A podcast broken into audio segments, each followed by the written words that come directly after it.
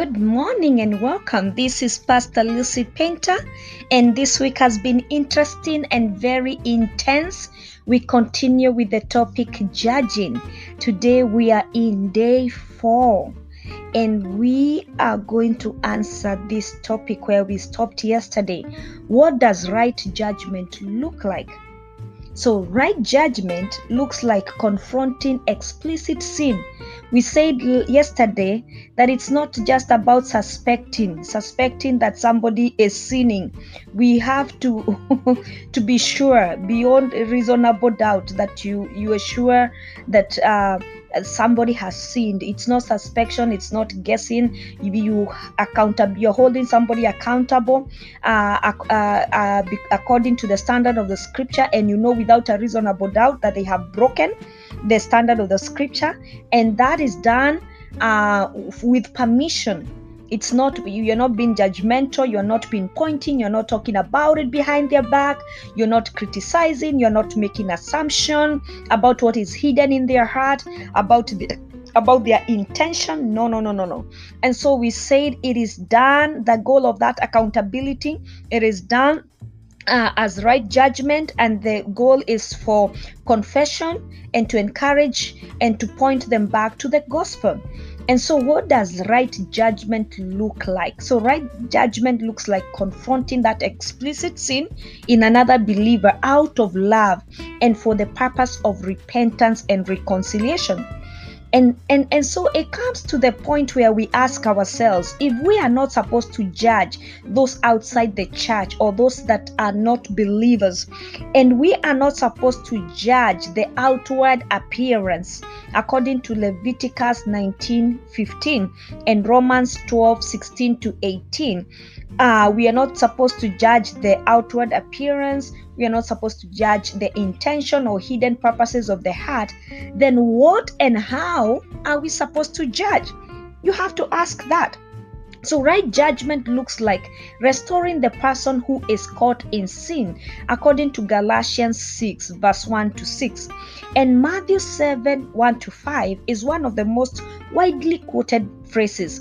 I, I wanted to start with this when we did the introduction, but then I said, if I start with this verse because it's quoted mostly, then we are going to miss the whole the whole theme of this of this topic. And so I said I'm gonna reserve, reserve this verse for this day when we get deeper and deeper in this topic. It says, and I know you've heard it, judge not that you be not judged. And Jesus is not commanding us to never judge, but rather he is challenging our heart as we walk through judgment. Before before we seek to call out another sister or, or a brother's sin, before before you point a finger at me before you call me out before you criticize me before you talk about me or about that brother about that sister jesus is cautioning us and saying we must check the motives and the intentions of our heart. We have to check our inwards Jesus' sharp hit here is to keep us from putting our own foot in our mouth. If we are not repentant, if we are not humble as we walk through holding someone else accountable, the judgment will fall back on our own head. Because the Bible says the same measure, the same measure you measure with me, the same judgment you lay on someone else, it's the same, same judgment that will be laid on you. So before you, you do that, before you judge someone, now check yourself, do a, a soul search. So as we seek to judge rightly, we should do so slowly and with unity of mind, sympathy, brotherly love, a tender heart, and a humble mind according to First Peter 3 8 to 12. I'm paraphrasing the scriptures, but I'm gonna type them there so that if you want to read them further, you should read them. So it comes to the place where now we ask, how should we respond when someone is offended by what they perceive to be judgment? I mentioned this yesterday. I said because sometimes somebody's intentions are good until proven otherwise, you know? Sometimes okay you some people may may just judge you. Maybe they judged you and they offended you. Maybe they were doing it the intentions were okay. And the, yeah let's just use that yeah the rule of thumb that the intentions are are good until proven otherwise so the the bible encourages us in colossians 3 12 to 13 encourages us that we are one body in christ and we are to lovingly seek reconciliation with one another and it says put on then as god chosen one holy and beloved compassionate heart kindness, humility, meekness, and patience, bearing with one another.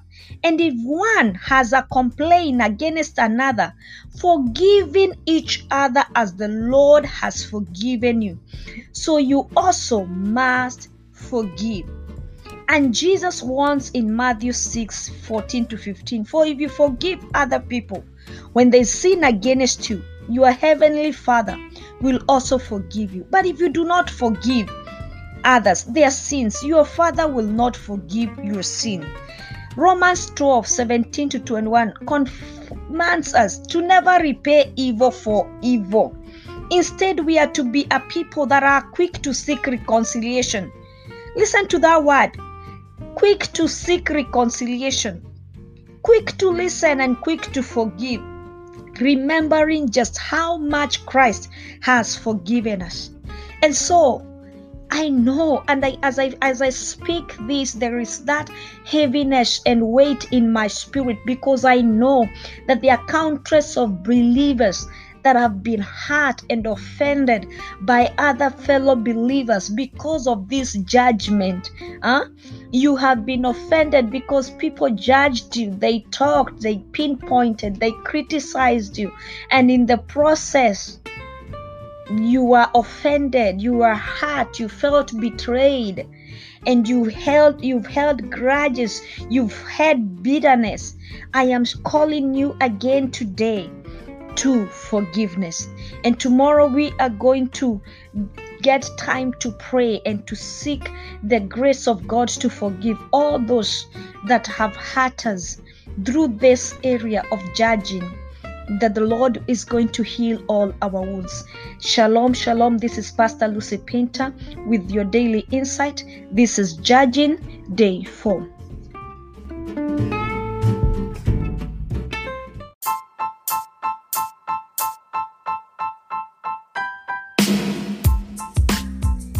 Thank you for your continued support and encouragement to the making of the Daily Insights.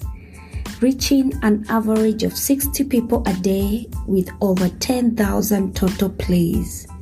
I invite you to partner with us by supporting this podcast through monthly or one time donation. Your contribution will be used to sustain the episode subscription and hosting platform.